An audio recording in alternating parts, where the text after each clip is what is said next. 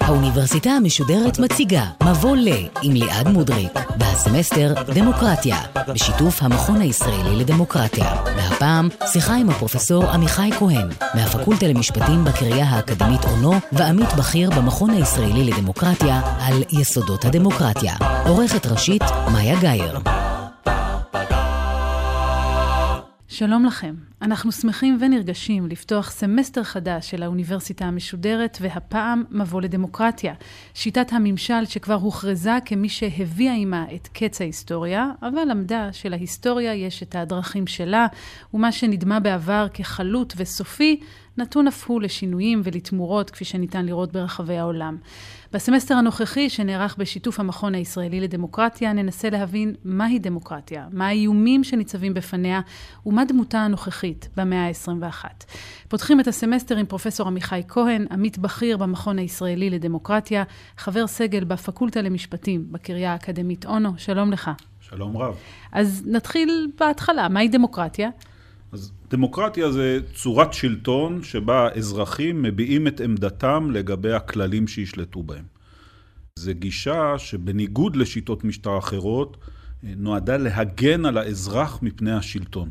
כלומר, נקודת המוצא היא ריבונות של האזרחים, הם השלטון והם מקור השלטון, והשלטון תפקידו לשרת את האזרחים ולא להפך. אבל יש כל מיני תפיסות של דמוקרטיה, נכון? לא כל הדמוקרטיות שוות. יש שתי תפיסות מרכזיות של דמוקרטיה שהתפתחו לאורך השנים. תפיסה אחת, אנחנו קוראים לה דמוקרטיה הליכית, שמתרכזת בעיקרון של הכרעת הרוב, ותפיסה שנייה, דמוקרטיה ליברלית, שמתרכזת בעיקרון של זכויות האזרחים, ואיך השלטון מוגבל ביחס לדברים שיכול לנקוט כלפי האזרחים. עכשיו, מבחינה תיאורטית, יש פער עצום בין שתי התפיסות האלה. אחת מתחילה מהשאלה איך מקבלים החלטה, והשנייה מתחילה מהשאלה באיזה נושאים השלטון יכול לקבל החלטה. בפועל הן די מתלכדות ברוב מדינות העולם, הפערים בפועל הם לא כאלה גדולים. זאת אומרת שאם אתה עושה מיפוי של מדינות העולם, אז כולן נמצאות איפשהו באמצע בין שני הכתבים, אפילו לא כל כך כתבים, אתה אומר. אני חושב כל המדינות הדמוקרטיות ליברליות מסכימות שנקודת המוצא היא השוויון בין האזרחים. זאת אומרת, למה בכלל אתה נותן לאזרחים את הזכות להחליט לגבי השלטון? כי כולם שווים, כי לכולם יש אוטונומיה, לכולם יש זכות לחירות.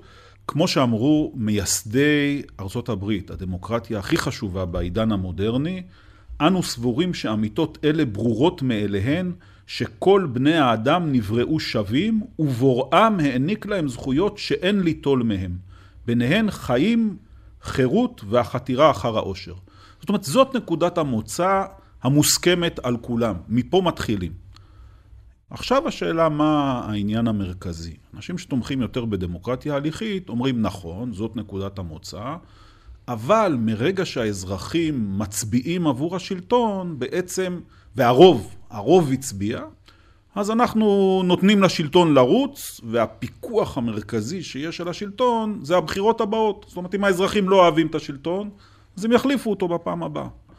תפיסת המוצא של הדמוקרטיה הליברלית היא שהאזרחים העניקו לשלטון רק כוחות מאוד מסוימים ומוגבלים. כן.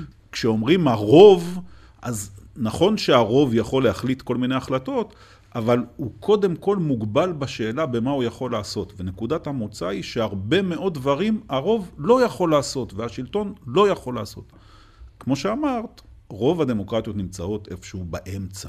בין שני הכתבים האלה. אז בואו ננסה למנות את המרכיבים ההכרחיים לדמוקרטיה באשר היא, בין אם היא הליכית או ליברלית. מה צריך להיות שם כדי שאנחנו נסמן וי, וי, וי ונאמר דמוקרטיה?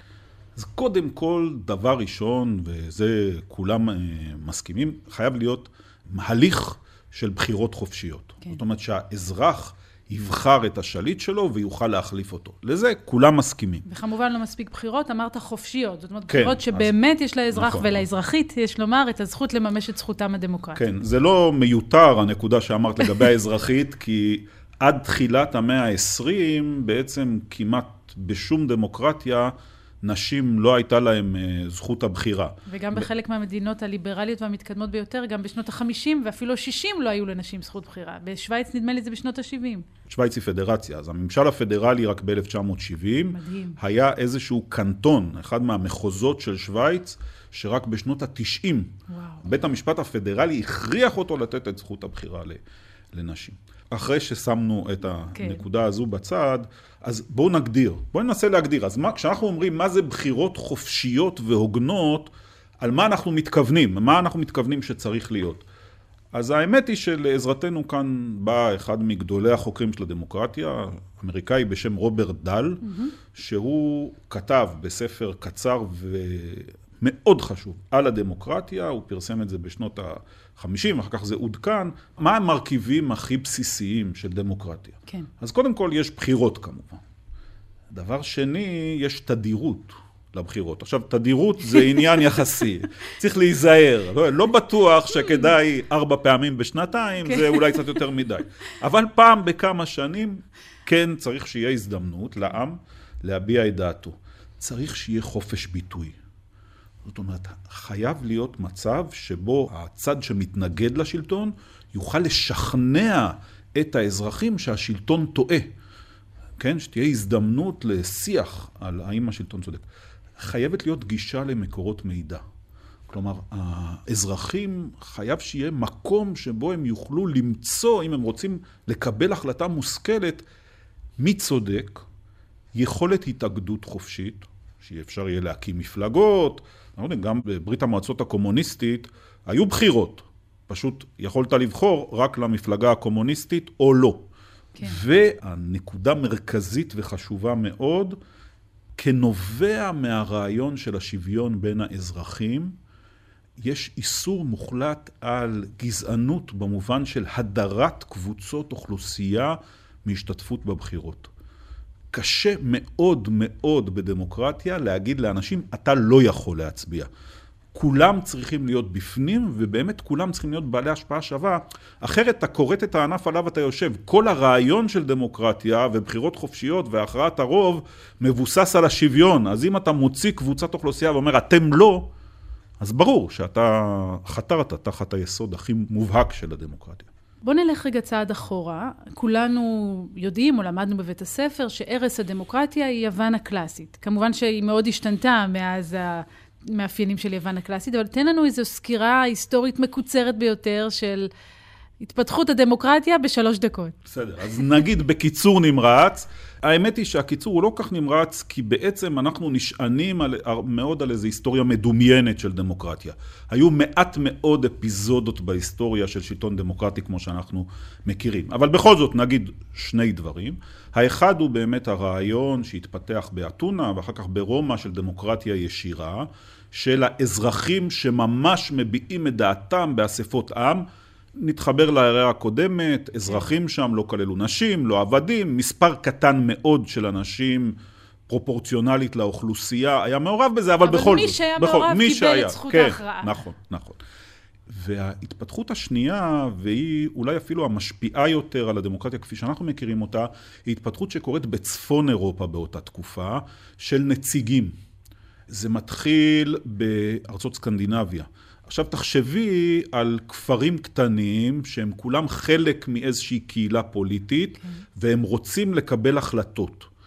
פעם באיזשהו זמן, בדרך כלל בקיץ, כי בחורף כמובן כולם בבית ואי אפשר לצאת מהכפר, מתאספים באיזושהי אספה שבה ראשי הכפרים מקבלים החלטות.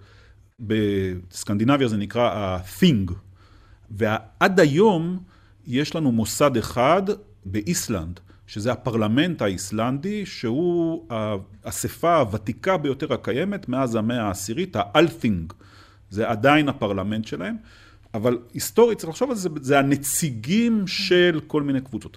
ההתפתחות המרכזית של הדבר הזה קרתה באנגליה.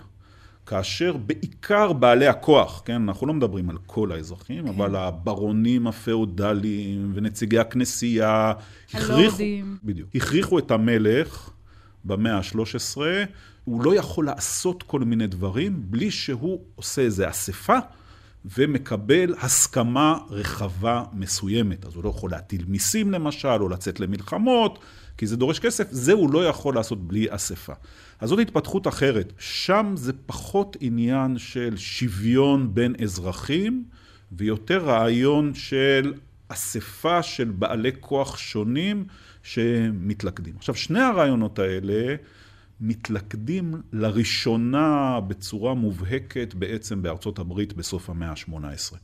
כאשר מצד אחד האמריקאים אומרים, אנחנו לא מכירים ברעיון שיש היררכיה ויש אצולה ויש אנשים שמחליטים עבור אחרים, ומצד שני זאת ארץ גדולה מדי מכדי לחשוב על דמוקרטיה ישירה, הם חייבים מרכיב של יציגות. אז זה מתלכד שם, וזה לאט לאט מתפתח בכל מיני מדינות בארצות הברית, עד שאנחנו מכירים את הדמוקרטיה שיש לנו היום, שהיא בעצם תופעה של מאה שנה פלוס מינוס. במובן הזה, זאת אומרת, אם אנחנו מסתכלים אפילו, לא ניקח כמו יובל הררי את ההיסטוריה של 70 אלף שנה, בואו ניקח רק את כמה אלפי שנים של בני האדם שאנחנו מכירים את ההיסטוריה שלהם, קצרה מאוד. אנחנו מדברים על ממש משהו קצר. לשיאה היא מגיעה בסוף המאה ה-20, עם נפילת הגוש הקומוניסטי, ויש אומרים, ועל כך אולי אה, באחת התוכניות הבאות, שאנחנו כבר בנסיגה מהשיא הזה. זאת אומרת, היה שיא ואנחנו כבר בנסיגה. ואכן אנחנו נדבר על מה שעובר לדמוקרטיה במהלך הסמסטר הזה, אבל בואו נחזור ונבין, הזכרת קודם את המרכיבים ההכרחיים של הדמוקרטיה, ועכשיו גם הבנו את המהלך ההיסטורי שלה. אני מניחה שיש כל מיני מאפיינים של הדמוקרטיה שהם לא חלק אולי מהגדרת המרכיבים ההכרחיים, אבל הם מאפיינים אותה היום מתוקף האופי שלה. כן. הבעיה המרכזית היא הרעיון של דמוקרטיה ייצוגית. דמוקרטיה ייצוגית, מה היא מניחה? היא מניחה שיש את האזרח, שהוא לא מקבל ישירות את ההחלטות לגבי כל הדברים של איך הממשל מתנהל, הוא נותן לאנשים מסוימים לקבל את ההחלטות האלה עבורו. הוא בוחר בהם. עכשיו, שיטת פיקוח מסוימת היא שהוא יכול להחליף אותם. אבל מה קורה בינתיים, בתקופת ביניים הזאת של החודשים או שנים, שבהם האזרח לא ממש מעורב בשלטון. ושני עקרונות מאוד יסודיים התפתחו בכל הדמוקרטיות כדי להגביל את יכולת השלטון לפגוע באזרחים בזמן ביניים הזה. האחד הוא שלטון החוק.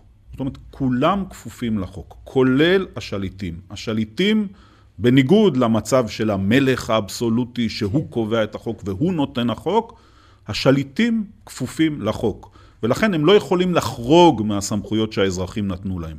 האזרחים נתנו להם סמכויות מסוימות באיזושהי צורה, בחוקה, בחוקים, במוסכמות, בכל מיני דרכים, השליטים לא יכולים לחרוג מהם.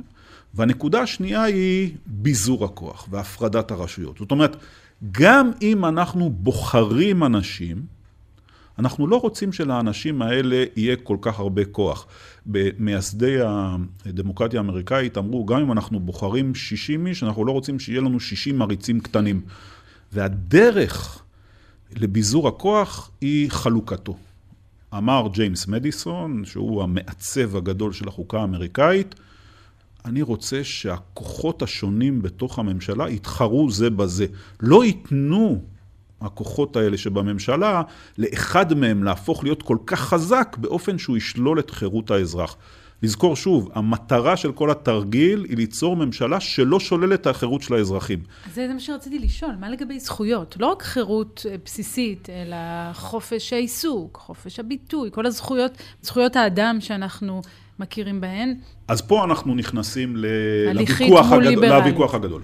מדיסון כשהוא בנה את הדמוקרטיה האמריקאית, המחשבה הבסיסית שלו הייתה לא צריך למנות זכויות. ברגע שאני יצרתי תחרות בין הכוחות, אז כבר התחרות הזאת תגרום לכך שאף כוח לא ישלוט זכויות, כי יש תחרות בין הכוחות. כבר ביצירת... כי התחרות הד... הרי, אתה יודע, זה המנוע של הכל. כן, הוא באמת, אה, תזכרי את התקופה, זה ברור. סוף המאה ה-18, בדיוק, ברור. אדם סמית, זאת, זה, זה כן. צורת החשיבה הרציונלית הזאת. כבר ביצירת הדמוקרטיה האמריקאית היו כוחות שהתנגדו לזה ואמרו, לא צריך שתהיה רשימה של זכויות. אלה בתיקונים לחוקה. למה הם כן. תיקונים לחוקה? כי מדיסון, תפיסתו המקורית הייתה לא צריך, אבל אז מדינת ניו יורק אותו. למשל אמרה, אז אנחנו לא מצטרפים, אם אין זכויות, אז תיקנו את החוקה, ואז יש רשימה של זכויות מוגנות. עכשיו, ככל שאתה יותר נע בספקטרום שדיברנו עליו בהתחלה, לכיוון הדמוקרטיה הליברלית, אז רשימת הזכויות שאתה מאמין בהן היא יותר רחבה, כי התפיסה שלך, רגע, נתתי לשלטון את הכוח, אבל הכוח הזה מוגבל, אני לא נתתי לו את כל הכוחות, לא נתתי לו לפגוע. ועכשיו, מהם המגבלות האלה על הכוח? זה משהו שהוא שונה בין מדינות. יש מדינות שבהן המגבלות על הכוח הן באמת מאוד צרות יחסית, ונוגעות בעיקר לנושא של בחירות הוגנות, כמו שדיברנו, חופש הביטוי, חופש ההתאגדות, ויש מדינות, ניקח לדוגמה מדינה כמו דרום אפריקה, שבהם יש מגוון גדול מאוד של זכויות, כולל זכויות חברתיות, זכויות בריאות, זכויות לשוויון כלכלי, כל מיני דברים שהשלטון לא יכול לשלול אותם, גם אם הרוב רוצה. זה הרעיון. ופה באמת יש ספקטרום גדול מאוד בין המדינות. לפני שנתחיל לעבור עיקרון-עיקרון, וננסה ככה יותר לרדת לעומקו, בואו נסתכל בראייה כוללת. אנחנו כולנו מכירים את המשפט המפורסם של צ'רצ'יל על הדמוקרטיה קרה במיעוטו. למה כל כך? למה כל כך רע ולמה במיעוטו? נתחיל בלמה רע. אה, זה תמיד יותר נוח מתוך המקום שאנחנו חיים לתת ביקורת. אז זה רע, א', כי אנחנו מסתכלים על הפוליטיקאים, אנחנו אומרים, רגע, הפוליטיקאים הם פועלים לטובת עצמם, לא לטובת אינטרס הכלל. לפעמים, במקרים קיצוניים, ממש לטובת עצמם, זאת אומרת לטובת הכיס שלהם, אבל אלה המקרים הקיצוניים. אבל מצפים מפוליטיקאים שהם יקבלו החלטות לטובת הכלל, והרבה פעמים אנחנו מסתכלים, אנחנו אומרים, רגע, הפוליטיקאי לא פועל לטובת הכלל, הוא פועל לטובת המגזר הספציפי שממנו הוא נבחר.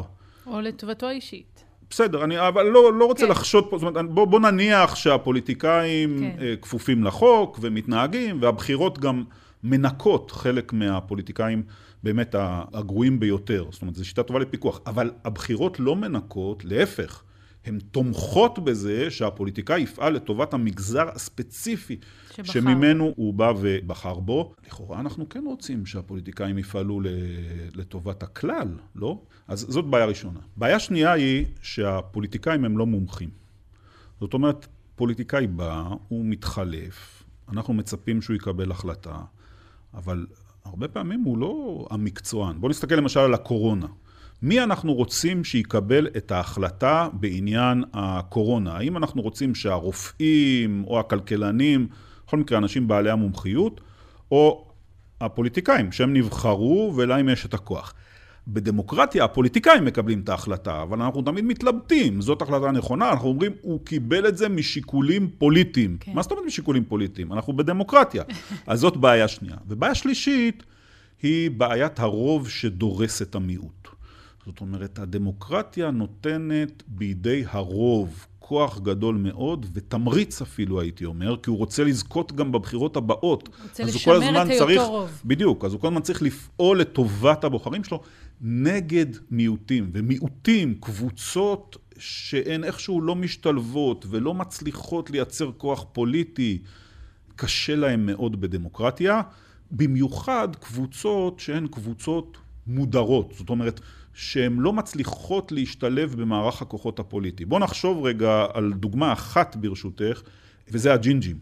אני אומר כי אני פעם הייתי ג'ינג'י, כן, כן והילדים שלי, ויש לי אחיינים וכולם. Okay. כן. סביר להניח שאי אפשר לייצר בדמוקרטיה אפליה נגד ג'ינג'ים. כי אם באמת תהיה אפליה כזאת, אז הג'ינג'ים יתאגדו. ויעשו מפלגה, ויצטרפו לקואליציה, ואז האפליה תיעלם. זאת אומרת, קשה מאוד לעשות פעולה כזאת. אבל אם יש קבוצה שהיא לא יכולה להצטרף לקואליציה, במדינת ישראל, בואו ניקח את הדוגמה, זה המפלגות הערביות. לא חשוב כרגע מי אשם, אני לא נכנס לשאלה מאיזה סיבה זה מגיע, כן. הן לא מצטרפות לקואליציה. בהגדרה, הרוב לא צריך להתחשב בהם, כי הוא אף פעם לא מצפה לתמיכה שלהם בקואליציה, ולכן יש מאוד חשש שהרוב יפעל נגדם וישלול את הזכויות שלהם. זה הביקורת. עכשיו המיעוטו. עכשיו המיעוטו. המיעוטו, קודם כל זה התבוננות אמפירית של צ'רצ'יל. זאת אומרת, הוא אומר, רגע, ניסינו הרבה מאוד שיטות, ובכולן התוצאה יותר גרועה. אבל המיעוטו נובע גם מזה שביסוד הדמוקרטיה עומד עיקרון שהוא עיקרון צודק. השוויון הוא עיקרון צודק, מוסרי. ולכן גם אפשר לגזור ממנו כל מיני תהליכים שיוכלו לשפר ולהשתלט על הבעיות שקיימות. אבל כשאנחנו עושים את זה, אנחנו תמיד צריכים לזכור את העיקרון היסודי הזה של השוויון בין בני האדם. בני האדם בסופו של דבר הם יצורים שווים ביניהם בלי לנקוט בגישה דתית, וכמו שהזכרנו קודם, ככה הגדירו מייצגי החוקה האמריקאית, ככה הם נבראו. הם נבראו שווים ואף אחד לא יכול לקחת להם את זה. בואו נעבור עכשיו על העקרונות השונים. נתחיל בהכרעת הרוב. מדוע היא טובה יותר מכל הכרעה אחרת? כבר ענית לנו על זה קצת עכשיו, אבל בוא בכל זאת נלך על הבסיס העקרוני, הערכי, שעומד מאחורי העיקרון כן. הזה. הסברים להכרעת הרוב אפשר ללכת בשני כיוונים. כיוון אחד הוא הכיוון התועלתני. כדאי להכריע לפי הרוב. כדאי, או כי בדרך כלל הרוב יהיה צודק. זאת אומרת, אם נניח שבני האדם... אחוז הטעות שלהם הוא דומה, אז מה שהרוב מחליטים הוא בדרך כלל יהיה יותר נכון, מין חוכמת ההמונים כזאת. רעיון שני הוא שהכרעת הרוב פחות סביר שיהיה לה התנגדות. זאת אומרת, אתה רוצה שיקיימו את החוקים, אתה רוצה שאנשים יעשו מה שהממשל אומר, שישתתפו, שילבשו מסכות, נכון? אז יותר סביר שהכרעת הרוב תזכה להסכמה ציבורית. כלומר, בגישה תועלתנית כדאי גיש, לנו. זאת גישה תועלתנית. הגישה התועלתנית בעייתית. כי אני יכול להציג, אריסטו אמר, מה ההיגיון התועלתני פה לא לגמרי ברור. יש החכמים ויש הפחות חכמים, אז בואו נבחר כן, שרק החכמים... ואפלטון הציע שהפילוסופים ישלטו נכון, במדינה נכון, אז הגישה התועלתנית היא גישה אבל בעייתית. אבל באמת נדבר על זה. יש עוד כאלה היום שאומרים, כמו שיש מבחן לאזרחות, אולי צריך מבחן לאינטליגנציה. למי שיקבל את זכות ההצבעה. אולי אנחנו צריכים, דיברת קודם על זה שהפוליטיקאים לא מומחים. גם אנחנו לא מומחים. אולי אנחנו לא מקבלים החלטות טובות. אולי אנחנו, אבל נחזור לצ'רצ'יל, אין לנו שום דרך הכרעה יותר טובה מאשר הדרך הזו, ואין לה שום כלי להכריע מי יותר טוב, וכאן אני אומר, זאת הנקודה המרכזית. לא תועלתני. תועלתני תמיד אפשר להתווכח. כן. רגע, בוא נלך, לא, לא. זה עניין מוסרי. נקודת המוצא, ופה חשוב להבין, זה עניין מוסרי שהוא חיצוני לדמוקרטיה. כלומר, את ההכרעה הזאת קיבלנו לא בגלל שהרוב אומר שבני האדם שווים, אלא בגלל שקיבלנו את ההכרעה הזאת, הלכנו לכיוון הדמוקרטיה. זאת נקודת המוצא שלנו, נקודת המוצא של השוויון בין בני האדם. בלי זה קשה לדבר על ביסוס מוסרי לדמוקרטיה. אבל זה לא כל כך פשוט להגיע לרוב, נכון? לפחות לא כמו שנדמה לנו. אפשר לדבר על פרדוקס ההצבעה, אפשר לדבר על כך שאנחנו נותנים את הכוח שלנו בידי נציגים שלא תמיד מייצגים אותנו כהלכה. כן, אז דיברנו כבר על בעיית הנציג קצת ועל הבעיה של האם הנציגים באמת עושים מה שאנחנו רוצים שהם יעשו. זו בעיה אחת. יכול להיות כן. שהם לא פועלים לטובתנו, אבל עוד לפני זה יש בעיה יסודית, והיא שקשה מאוד לדעת מה הרוב חושב.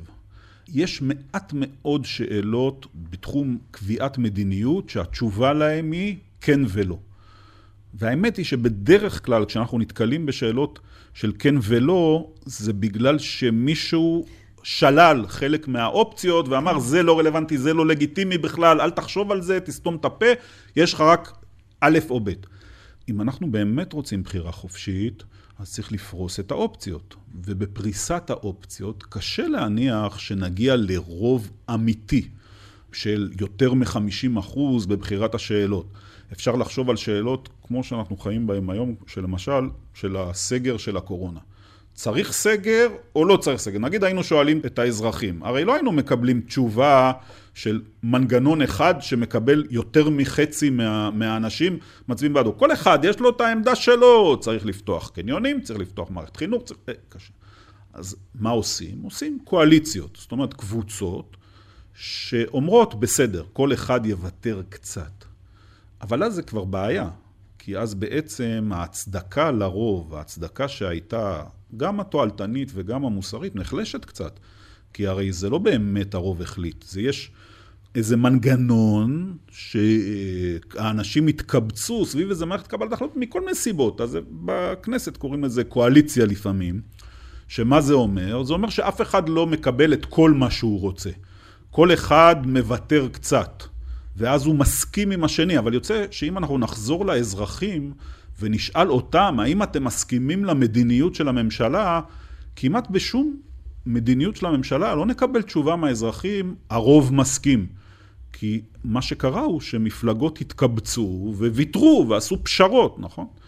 אז זאת בעיה שנייה. ובעיה שלישית היא החשש הזה שהנציגים שלנו לא בנושאים הכי קרדינליים, כן. כי בזה אנחנו שמים לב ואז לא נצביע עליהם, אבל בהרבה מאוד נושאים, והכנסת מקבלת החלטות באין סוף נושאים.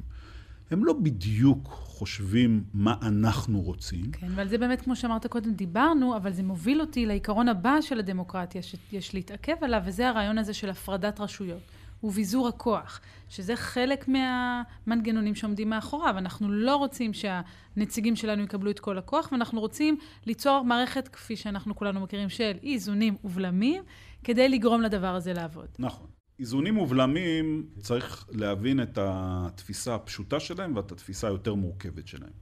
בתפיסה הפשוטה של איזונים ובלמים, אנחנו מחלקים את העולם הפוליטי לשלוש רשויות. רשות מחוקקת, שהתפקיד שלה הוא לחוקק את החוקים, רשות מבצעת, שהתפקיד שלה לבצע את החוקים, ורשות שופטת, שהתפקיד שלה הוא לפקח שהרשויות האחרות באמת פועלות לפי הכללים, בעיקר על הרשות המבצעת וגם לפעמים על הרשות המחוקקת, אני חושב שעל זה נדבר בתוכנית הבאה. האמת היא אבל שכמעט בכל דמוקרטיה זה הרבה יותר מורכב מזה. זאת אומרת, גם הרשויות השונות, המבצעת והמחוקקת, מחולקות בתוכן. למשל, הרעיון של שני בתים, יש בארצות הברית, כן? בית הנבחרים והסנאט.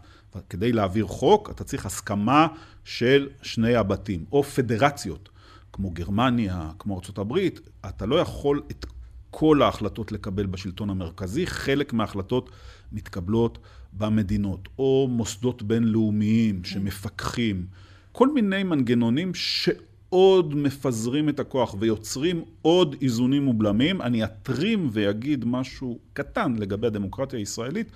הדמוקרטיה הישראלית מאוד ייחודית בעולם הדמוקרטי בזה שהכוח בה יחסית מרוכז. מרוכז. האזרח הישראלי הולך ומצביע באותם פעמים שהוא הולך להצביע, לא חשוב כרגע אם זה ארבע פעמים בשנתיים או פעם בארבע שנים, אבל הוא מצביע בעצם רק עבור מוסד חשוב אחד, רק עבור הכנסת. זו הפעולה הדמוקרטית שאנחנו עושים, שמים פתק אחד.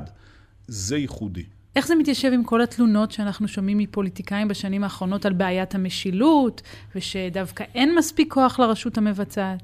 בעיית המשילות היא כלי בחלקה היא כלי בידי פוליטיקאים להסביר למה הם לא עשו מה שהם הבטיחו לבוחרים. זה נקודה ראשונה. ונקודה שנייה היא שבישראל היה מנגנון שהגביל, והוא מנגנון הקואליציה, אבל המנגנון הזה בשנים האחרונות הולך ונחלש. התופעה המרכזית שאנחנו מזהים במדינת ישראל ב-15-20 שנה האחרונות היא התחזקות רבה מאוד של מה שאפשר לקרוא לו גרעין השליטה של הקואליציה. בעצם הדמוקרטיה הישראלית היא קבוצה קטנה מאוד של אנשים שעומדים בראש מפלגות, והמפלגות נשמעות להן. זה לא תמיד היה. שהמפלגה עושה מה שיושב ראש המפלגה אומר. אנחנו זוכרים כולנו את המאבקים הגדולים במפלגת העבודה בין הניצים ליונים והחישוקאים בליכוד וכל מיני... זה, אין את זה יותר. אז יש קבוצה קטנה מאוד של מנהיגי מפלגות ארבעה, חמישה אנשים, שהם מחזיקים כמעט בכל הכוח הפוליטי, ומה שהם אומרים זה מה שקורה. עכשיו, אם יש מחלוקת ביניהם, כמו עכשיו, בין אה, ראש הממשלה לחליפו, אז זה פחות עובד ואנחנו רואים ממשלה זה. אבל אם זה עובד והממשלה, הקבוצה הקטנה הזאת מגיעה להסכמות, הם כמעט יכולים להעביר כל דבר. זה אין, זה מסוכן אין, לדמוקרטיה. מאוד. לא רק שזה מסוכן, זו שיטה שלא קיימת כמעט בשום דמוקרטיה אחרת. הקבוצה כל כך קטנה של אנשים שבידה מרוכז כל כך הרבה כוח. אז מסתכלים בפועל ואומרים, לפעמים באמת יש ביניהם מחלוקת וזה עוצר. אבל מבחינה מבנית אין בזה הכרח. אז מה עושים? רק מודאגים? דבר ראשון, יש מחסום אחד במדינת ישראל וצריך מאוד להיזהר בו, ועליו נדבר בתוכנית הבאה, וזה בית המשפט. יוצא שבמדינת ישראל, שוב אני אומר, בניגוד לדמוקרטיות אחרות שבהן יש כל מיני מחסומים בפני הכוח הפוליטי, בישראל נשארנו עם בית משפט, וחושבים מה לעשות כדי לבזר קצת את הכוח. אני אתן רק שתי טעימות קצרות ממש ברשותך. אחד זה איך מחזקים באמת הכנסת ואיך יוצרים, כי יש בעיה, הכנסת מאוד נחלשה. והשני זה איך מחזקים את הרשויות המקומיות. הרי האזרח הולך ומצביע לעוד משהו, נכון? כן. לרשות המקומית. הרשות המקומית בישראל היא יחסית חלשה, למעט אולי תל אביב. איך מחזקים את הכוח של הדברים האלה ומפזרים קצת את הכוח. אנחנו לקראת סיום, למרבה הצער. אה, אבל ניפגש כאן גם בתוכנית הבאה. אני רוצה להקדיש את הכבוד המגיע לייחודיות של ישראל בהגדרתה כמדינה יהודית דמוקרטית. לא פעם נשמעות טענות נגד החיבור הזה, ובמקביל רבים טוענים שזו נשמת אפה של המדינה הציונית. אז מבחינה עקרונית, מדינת לאום מנוגדת לדמוקרטיה? יש בעיה עם המקף הזה? מבחינה עקרונית, מדינת לאום לא רק שהיא לא מנוגדת לדמוקרטיה, אלא היא הרבה פעמים אפילו תומכת בדמוקרטיה. אבל זה עיקרון שצריך מאוד להיזהר איתו. מדינת לאום חשובה לדמוקרטיה כיוון שדמוקרטיה מניחה מידה מסוימת של קהילה פוליטית. הרי אנחנו נותנים לאנשים אחרים להחליט בשבילנו. וזה דורש מידה מסוימת של אמון, של סולידריות, דברים שנוצרים בתוך קהילה פוליטית.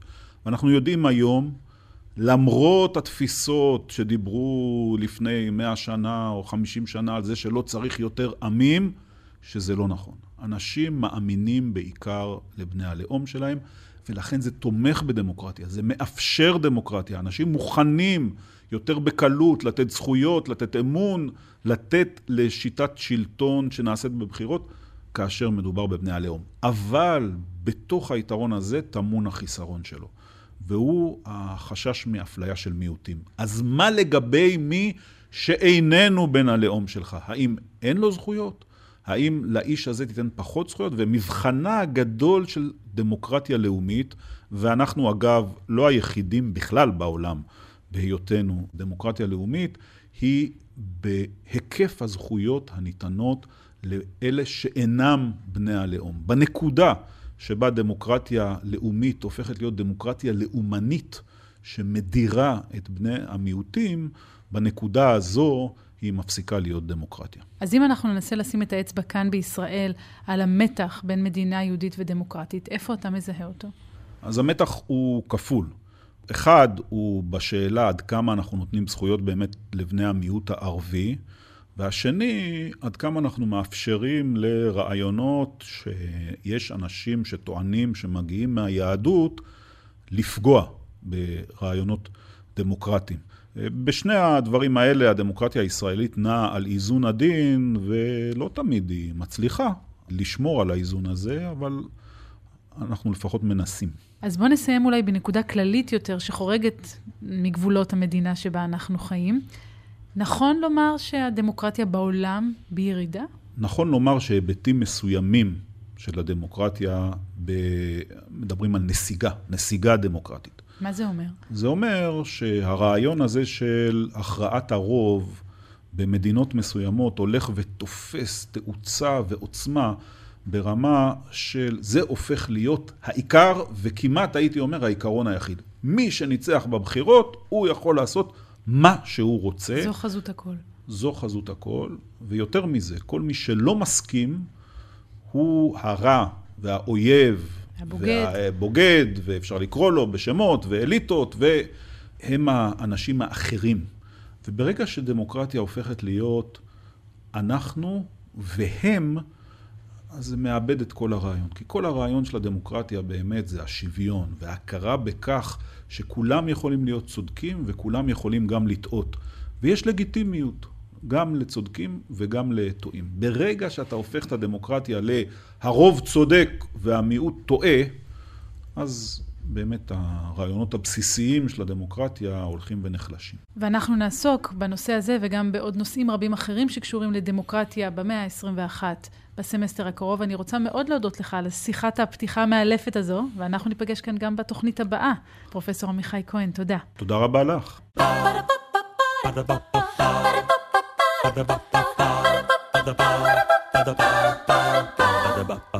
האוניברסיטה המשודרת, מבוא לדמוקרטיה, בשיתוף המכון הישראלי לדמוקרטיה. ליעד מודריק שוחחה עם הפרופסור עמיחי כהן, מהפקולטה למשפטים בקריה האקדמית אונו, ועמית בכיר במכון הישראלי לדמוקרטיה, על יסודות הדמוקרטיה. עורכת ראשית, מאיה גאייר. עורכים ומפיקים, גיא חלמיש, עומר עובדיה ועמליה נוימן. ביצוע טכני, דניאל שבתאי. האוניברסיטה המשודרת, בכל זמן שתרצו, באתר וביישומון גלי צה"ל, ובכל מקום בו אתם מאזינים להסכתים שלכם.